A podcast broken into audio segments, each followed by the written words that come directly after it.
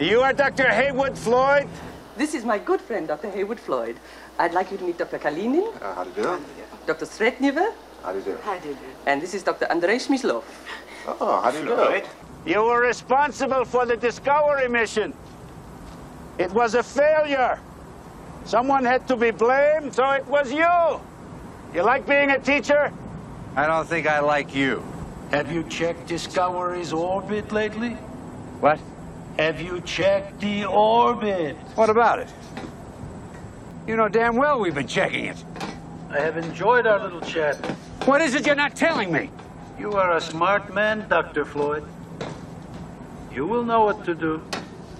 You've double checked this? Please say you haven't. You aren't saying anything, Floyd. Something incredible's happening up there.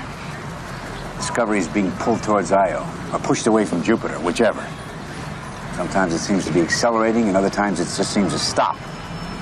I've never seen anything like it. Here we have our quandary. We are going to get there first. Yet you have the knowledge to make the trip work. How much more time do I have? You just got yourself an extension. How was Washington? Fine. You tired? I'm going on the flight.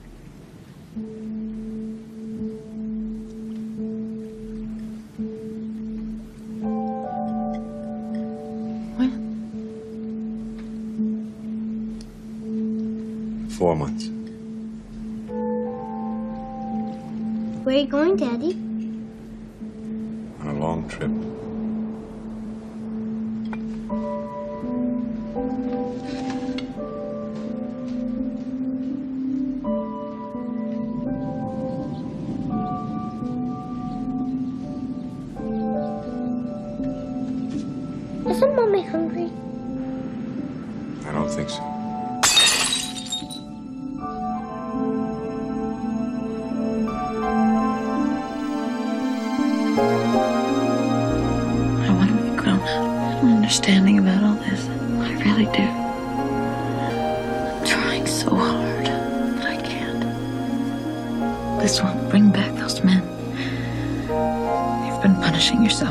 For for something you thought you did wrong or didn't do right. And now you're looking for absolution.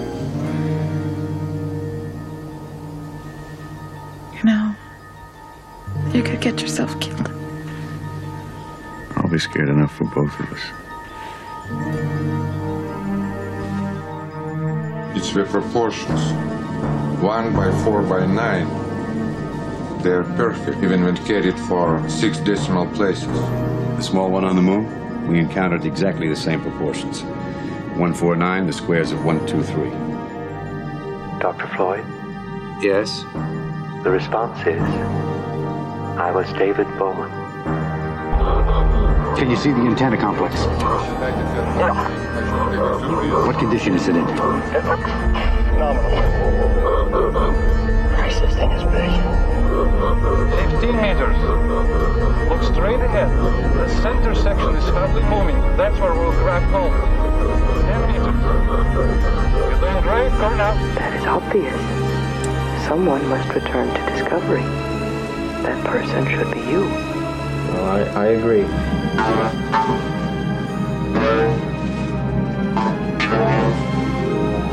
Good morning, Dr. Chandra. This is Hal. I'm ready for my first lesson. Something's gonna happen.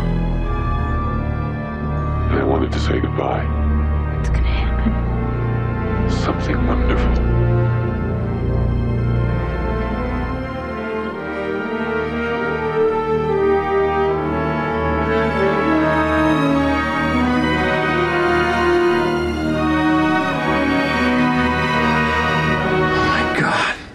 Put the telescope on the monitor. 20 seconds. Chandra, get the hell out of there. I may not be the swiftest guy in the world, even when I'm not hungover, but I do seem to remember a process where you people ask me questions and I give you answers, and then I ask you questions and you give me answers, and that's the way we find out things. I think I read that in a manual somewhere. A lot has happened while you have been asleep. It is not our choice. The problem in Central America is growing worse. This is a very bad business in Central America. Very bad. We didn't start it. We are scientists, you and I, Dr. Floyd. Our governments are enemies. We are not. So, here we are on your actual brink. My agency is going to become a part of the military. I got a president with his finger poised on the button, and you want me to walk across the park and tell him we want to hitch a ride with those very same Russians. Have I missed anything? That's about it. I didn't want your job, you know. I'm not the one that forced you out. I didn't blame the whole thing on you. So if this is your plan to try to get me killed, you got the wrong guy. This looks as if you've detected the presence of chlorophyll. The United States is threatening a naval blockade. There's nothing but ice down there, so how the hell can there be any chlorophyll? You know and I know that my country cannot allow a blockade. How fast is it moving? We are under instruction. Listen, just because our governments are behaving like asses doesn't mean that we have to. We're supposed to be scientists, not politicians. How fast? Dr. Floyd, I am also an officer of the Soviet Air Force. How fast? 28, 26, 24, 23, 21.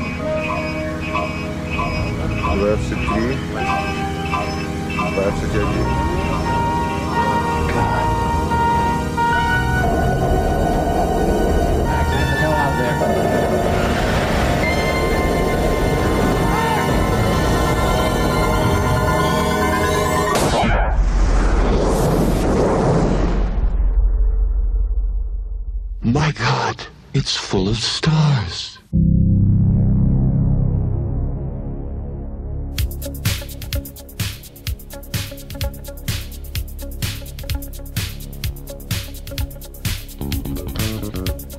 How do you feel? Shaky. Hungry. Nothing can close it. I agree that we need more information. Okay, now you better talk quickly. Keep talking all the time. All right, Leonov. I'm sealing the visor. I'm swinging the faceplate upward. There's oxygen here. Welcome to voice print identification. It's 2001. A Space Odyssey. I'm Wes. I'm Brad.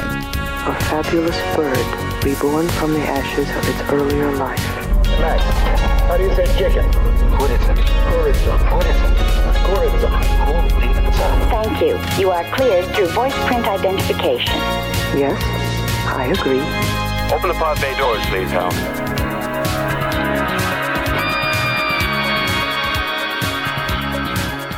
Just one moment, please. I'm sorry for the delay. My voice recognition circuits are not completely restored. Man, I'm really excited about 2010. Me too. It's going to be cool. It's going to be fantastic. I had never seen not Outland. I've seen Outland. There's another Oh, another Capricorn. Capricorn. Yeah, what'd you think of that? I haven't seen. Oh, Capricorn. you haven't watched it yet. I haven't seen Capricorn. Okay. I was, I'd be interested to see what you it think looks about that one. Great. I mean, I feel like I've seen it just from the zeitgeist. You know, because Mhm. just been talked about and referenced so much, and I- I'll be interested to see. Uh, it's it's kind of the opposite, you know. It's kind of the antithesis of 2000. Yeah. it's like, wait, none of this technology is real. Yeah. this is all just a soundstage. You know who was at the launch today? Not the president, the vice president. That's who. President was busy. You're not busy. He's just a little bit scared. He sat there two months ago and put his feet up on Woodrow Wilson's desk. And he said, Jim, make it good. Congress is on my back. They're looking for a reason to cancel the program. We can't afford another screw up. Make it good. You have my every good wish. His every good wish. I got his sanctimonious vice president. That's what I got. And so there we are. After all those hopes and all that dreaming, he sits there with those flags behind his chair and tells me we can't afford a screw up. And guess what? We had a screw up. A first class, bona fide, made in America screw up. The good people from Con Amalgamate delivered a life support system cheap enough so they could make a profit on the deal. Works out fine for everybody. Con Amalgamate makes money. We have our life support system. Everything's peachy. Except they made a little bit too much profit. We found out two months ago it won't work. You guys would all be dead in three weeks. It's as simple as that. So all I have to do is report that and scrub the mission. Congress has its excuse. The president still has his desk, and we have no more program. What's 16 years? Your actual drop in the bucket. All right, that's the end of the speech. Now we're getting to what they call the moment of truth. Come with me. I want to show you something.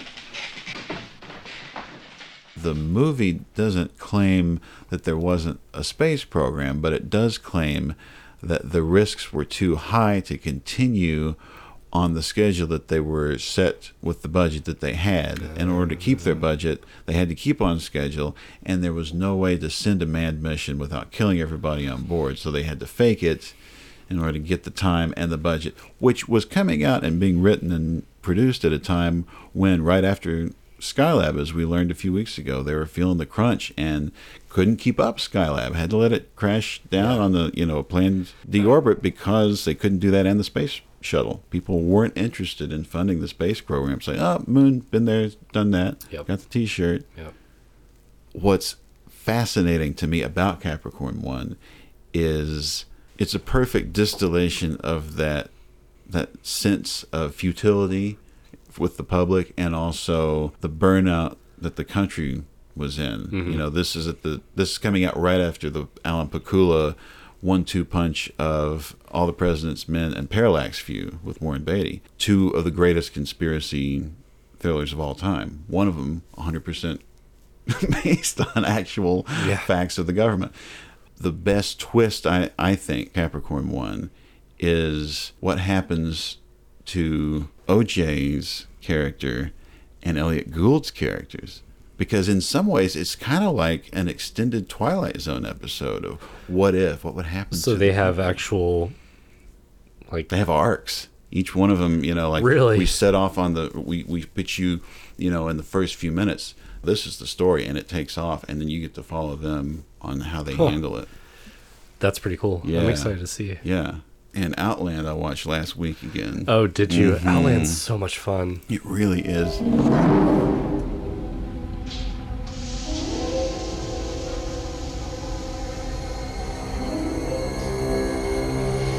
In a mining town on the second moon of Jupiter, something deadly is happening.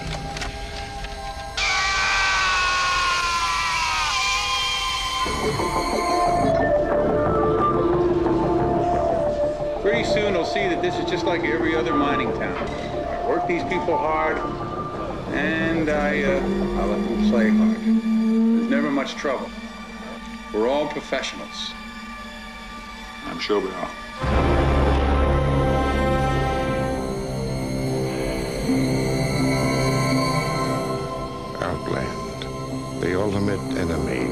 Is still man.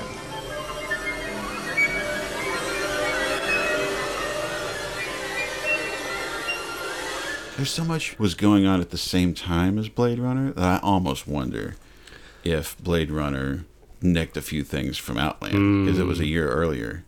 Very possible. And even though Blade Runner was in production for like 70 years, it's still possible. Because Peter Hyams was so, I mean, you look at Outland, it's so alien. It is so directly like Jerry Goldsmith, Ron Cobb, the look of the spaceships, the lighting, the, The lighting, work, especially. Yeah. the uniforms.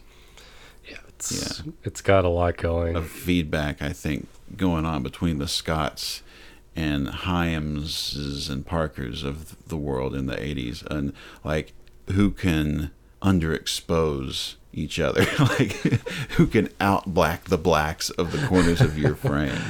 what's, what's the least amount you can see? What's the fewest number of light sources we can use to make the most dynamic composition? And that's Peter Hyams' excellence, right? Because he was a cinematographer before he was a director. From what I've seen, all of my favorite ones, it seems like he's written and directed. Yeah. So I mean, he's he's definitely got a jack of all trades. He really uh, sort of thing going. He really is, and he, and and he's got a point of view. Like if you know it's his work, say, oh well, that makes sense. You know, there are themes, there are ideas, there are looks, characterizations that Hmm. follow a pattern. Yeah, it's going to be uh, a lot of fun to explore. It's going to be so much fun because it's like he he applies a working man's Kubrick approach, and by working man and blue collar, what I'm saying by that is not like a class thing. His characters, whereas Kubrick would revel in making us relate to people that aren't relatable. Yeah, Hyams it- does the especially with Hyams' casting of Floyd. Yeah, Roy Scheider. Scheider, interesting choice. Yes, I love Roy Scheider so much. And He's he like he's got it's almost like James Bond energy or something. I don't know what it is. It's like the weird. He's so charismatic, just naturally. Yeah, I mean he he's dripping charisma, but he he really gets in there and he does. He makes it his own, and and the behind the scenes on 2010, it's fun watching some of the shots of him trying to stick the pencil up in the air to float, and it's on a piece of tape, sticking it to the glass, and he can't do it, and all these times, like, "God damn it." but every time it's like he's giving that reading. Yeah. Every time it is that reading. Now he could give a million readings if we wanted to be here all day, but he's a professional, Yeah. and they've decided that's the one we're going to go with. And so, however many times There it he takes me to get that stupid what a machine pencil stuck up there, I'm going to be in that moment. Among the many challenges facing the 2010 crew was creating the illusion of weightlessness.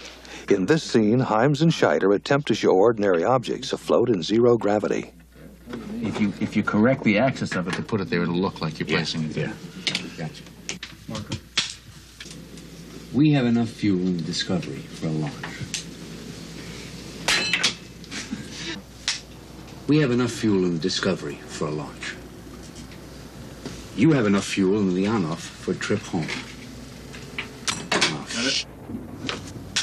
You have enough fuel in the Leonov for a trip back home. Discovery. Will you? You have enough fuel aboard the Leonov for the trip home. Uh, I'm so amazed by this. in the span of his career, Mhm. he's he's kind of like at his apex, right? So, I mean, starting you know with Jaws. Yeah, we had Um, Jaws, we'd had Sorcerer, we'd had all that jazz, all that jazz. We won an Oscar, I think. Or nominated at least. So he's Fosse. you know really rocketed at this Mhm. point, and it's interesting to to get him cast in a, a sequel that no one really like asked for Uh-huh. or necessarily knew anything about. had ready to go. You Mhm. know, they interview Hyams and ask him like, does Kubrick know about this? Apparently, he wouldn't But- do it unless Kubrick, gave his Kubrick- blessing. Uh, and apparently, from what I saw, what Kubrick told him was just do your own thing, man. Mhm. Like, don't even worry about 2001. Not, not like don't shit on my film, Right. But, But don't be But- don't try to be me, be you. but yeah, yeah, yeah. He he was really wanting him to to have his own vision of it, Which is seemed why this is a modern masterpiece. And, and yeah, I because mean- it's delivered at the absolute high A plus production level, bar none on every element. They even juiced the pocketbook a little bit. It was not a cheap production. It was like a little under thirty yeah, million or I think so. That was in line with what was spent on Jedi. I think. Wow. Yeah, I mean Jedi. I think was maybe forty, but but it's between Empire and Jedi level. I think probably. And oh man, they they built some sick sets and props and jetpacks. All the set dressing Yeah. is immaculate. I mean, it really does look good. It's that source lighting that they were employing Hmm. originally, but it's also something fresh. It's something new. It's 80s up, you know, where there's more contrast. I, I noticed even the the displays that they use for comms and navigations and all that has it definitely looks a little more color mm, It reflects more colors off of other th- objects. like it's projecting a little bit more maybe the screens that they're using the type of crt and hmm Yeah, absolutely. just has a It little looks more- very CRT. It looks very visceral. It's a real looking screen. instead of having to project Yes. moving images yeah, which ironically makes them look in the restoration, especially more modern, like They modern looking- flat screens. it looks incredible. Whereas the 2010 screens do look like regular CRTs, but I mean, we were born in the 80s, so that, that Yeah, looks more natural it looks to us. real yeah the, the crts like that's believable okay put a magnet near that yeah, exactly. Yeah, plug a console into it. You actually be able to get a pixel perfect gameplay situation going Yeah. Afternoon, Sal. Do you uh, have anything for me? No, Dr. Chandra. Do you have anything for me? I, uh, I would like to open a new file. Here's the name for it. Do you know what that means? There are 25 references in the current encyclopedia. Which one do you think is relevant? The tutor of Achilles? it's, it's very interesting. I didn't know that one. I feel like a lot of people are discovering this movie for the first time since streaming. yeah i don't think this was something that you would even see on an end cap on a five dollar dvd I mean, yeah, because I, Yeah, I, or and anything. I don't probably because nobody sold their copy when Which they had it. I was going I to ask, mine. do you have a 4K copy of this? I, Or, I don't um, know if there is a 4K of it. Oh. The- I do have the Blu-ray, and I bought the original DVD when it came out. But I, I think that's an excellent point because, I mean, I think it was relatively profitable too. It, yeah, it kind of it did well, well received critics and audiences, and nominated for Oscars. Richard Yeah. Edlund was nominated for best special effects the year after Return of the Jedi. Hmm. Yeah, so it, it's just strange that it. I mean, I get it. It's not going to be a, another 2001. Sequels rarely are, and that's not what was really intended here. But, But just on its own merits, you think it would have been able to stay in the pop culture of classic sci-fi? Yeah. Is that does that make sense? That may be stupid. Absolutely. It's like if people want to say that 2001 is the ultimate cinema, then 2010 is like an all-time. It's a the it's storytelling is stone cold so- classic movie. Yeah, it, it, the narrative and the pacing, it's more, more like a, a- traditional yeah. storytelling. Uh, but it's done as the best a movie can be. Yeah. It's not in itself an abstract narrative, but it has the boldness to go abstract and go Kubrickian and go Clarkian, most importantly, when it wants to, because it was think- written in conjunction with yeah, the, the the science is really what's so grounded about it, and I really want to see references and influences, and if they had anybody on set to kind of help guide them through some of the decisions. And Yeah. Hyams got the proceeding it. galleys when he went into the meeting at MGM. They gave him the, the galleys of the book that had not been published yet. And he's Yeah. like, Well, I, I will do this movie on two conditions. One, that I'm able to get in touch with Stanley Kubrick, and he says it's okay. And then number two is if Clarke will let me change some things. And we talked about in an earlier episode how they used the very first version of email with these ancient Yeah. IBM laptops that Roy uses on the beach in the That's movie. right. That's the one that they were using to type the script back to each other and use Ah. these machines in Sri Lanka and LA. Yep. The monumental task of bringing 2010 to the screen began in May 1983 when writer-director Peter Hyams started work on the screenplay. During the script writing process, Hyams and Clarke exchanged ideas via computer link-up between Hyams' office in Los Angeles and Clarke's home in Sri Lanka. I was, uh, of course, very interested in seeing what the screenplay would be like as compared to the novel. And indeed, he had done one or two things which, if I told him at the time, I would have probably incorporated in the novel. Maybe the best way of collaboration is for the two people on opposite sides of the world not to see each other until it's all over.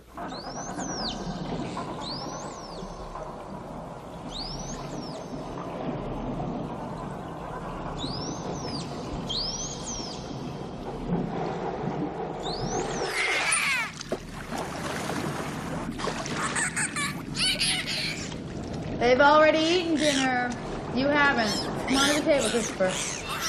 They're hungry. Then you go in the pool and tell them to come to the table. I've got spaghetti here. I don't want it to go to waste. Can you imagine what it was like for Peter Hyams. Is like, you know, I, I think. Uh, I think maybe there should be some. It'd be great to have some dolphins. What if they have dolphins in their living room, I in the kitchen? Yeah, you just write it. Sure, okay. Like, let it be. there it is. But what an amazing uh, creative process. But you've got to be really reined in Mm-hmm. to make that work. Yeah. Because you would easily, you could blow a budget. Totally. The more you spend, the longer it's going to take to go into profit. Yeah. And they didn't skimp.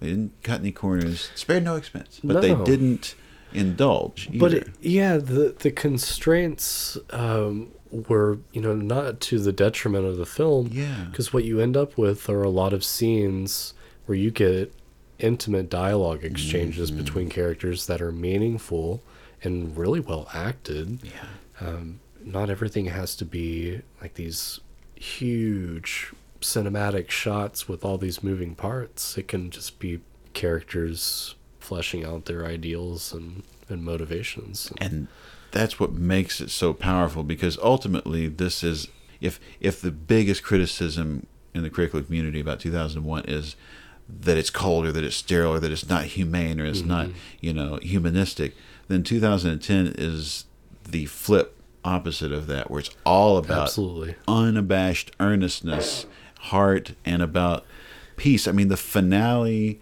of that movie is only as beautiful and evocative as it is because it's been all about life and death and humanity and relationships. And you see, you know, especially like humanity reigning over all because the way that the Americans and the Russians are able to look past their political Mm. quandaries and and actually be actual humans to Yes. one another and uh, everything just kind of those superficial problems fade away so quickly when you're together Mm-hmm. Yes. put in a situation that would call for a group effort like that.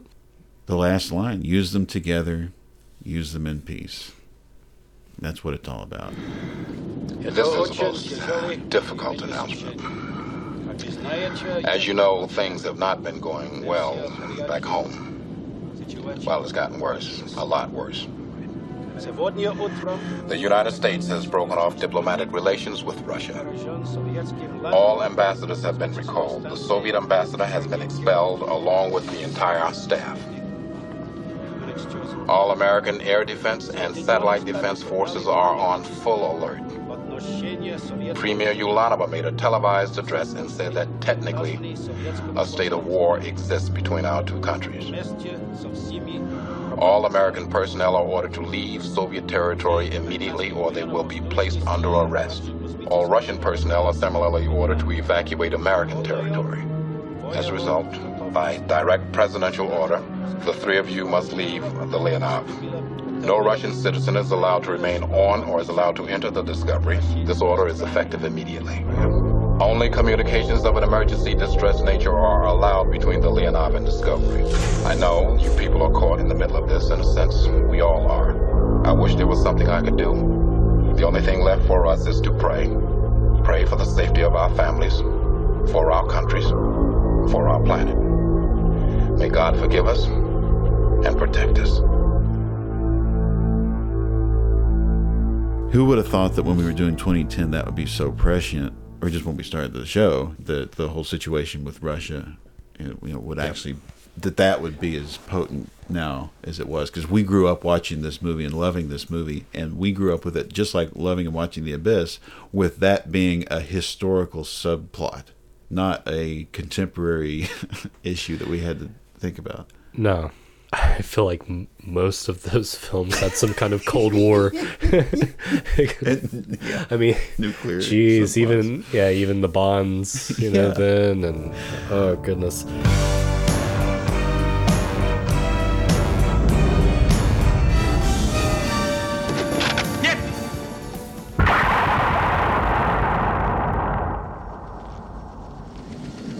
That's détente, comrade.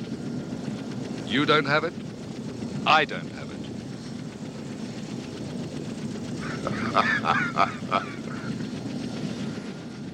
There was something down there. It was organic. There was life. You don't know that. I believe that. What are you suggesting we do? We should send another probe. We are getting farther away from Europa. It would be difficult. Can we slow down? No, we don't have the fuel.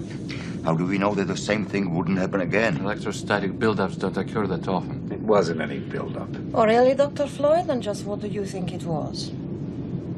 A warning. Oh, there's something down there, all right. We all saw it. We read the data, and we know it's there. I don't think it's electrostatic anything. I think something wants us to stay away from Europa. Who would have guessed that it would be so prescient for us in 2010 year for the Europa Clipper?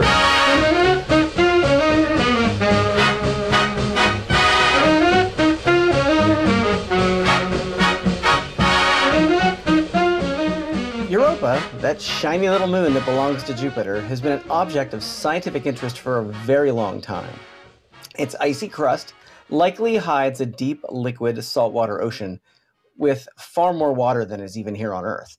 And most scientists believe that the ingredients and conditions necessary to support life are there too.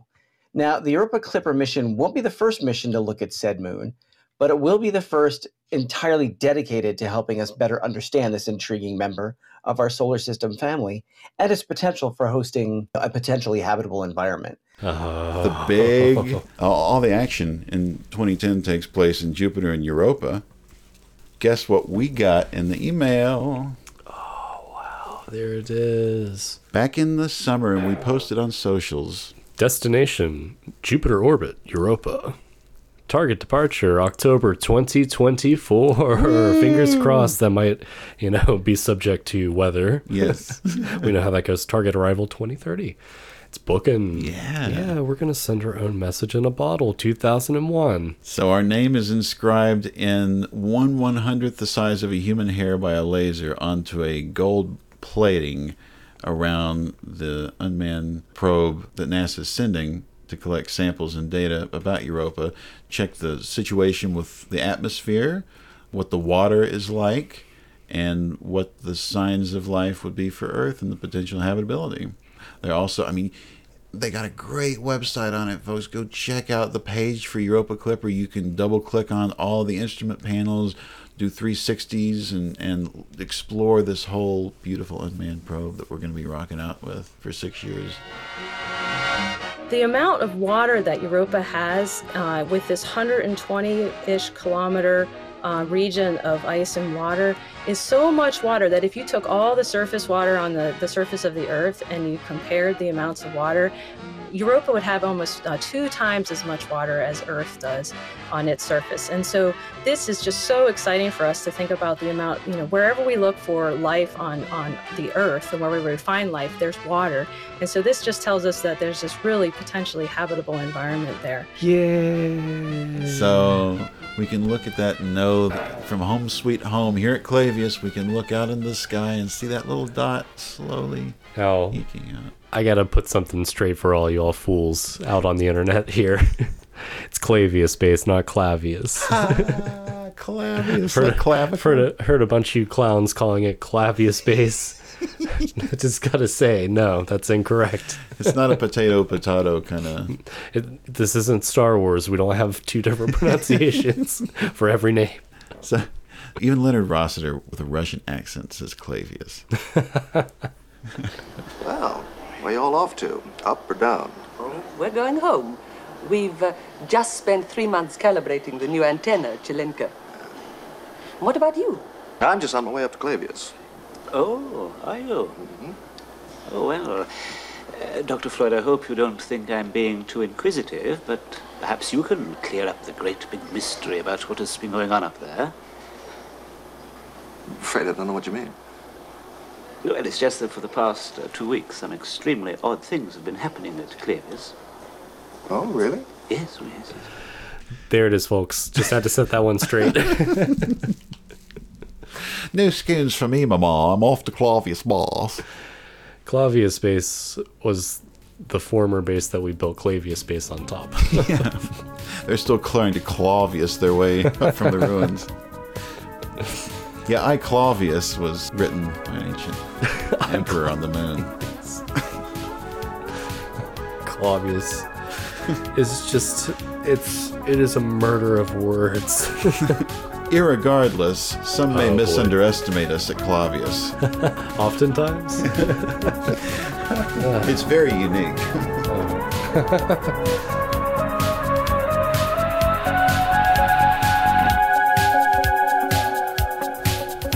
From Clavius Base, this is Brad. And I'm Wes, signing off. Thank you. Say goodbye. Bye bye. Goodbye, Dr.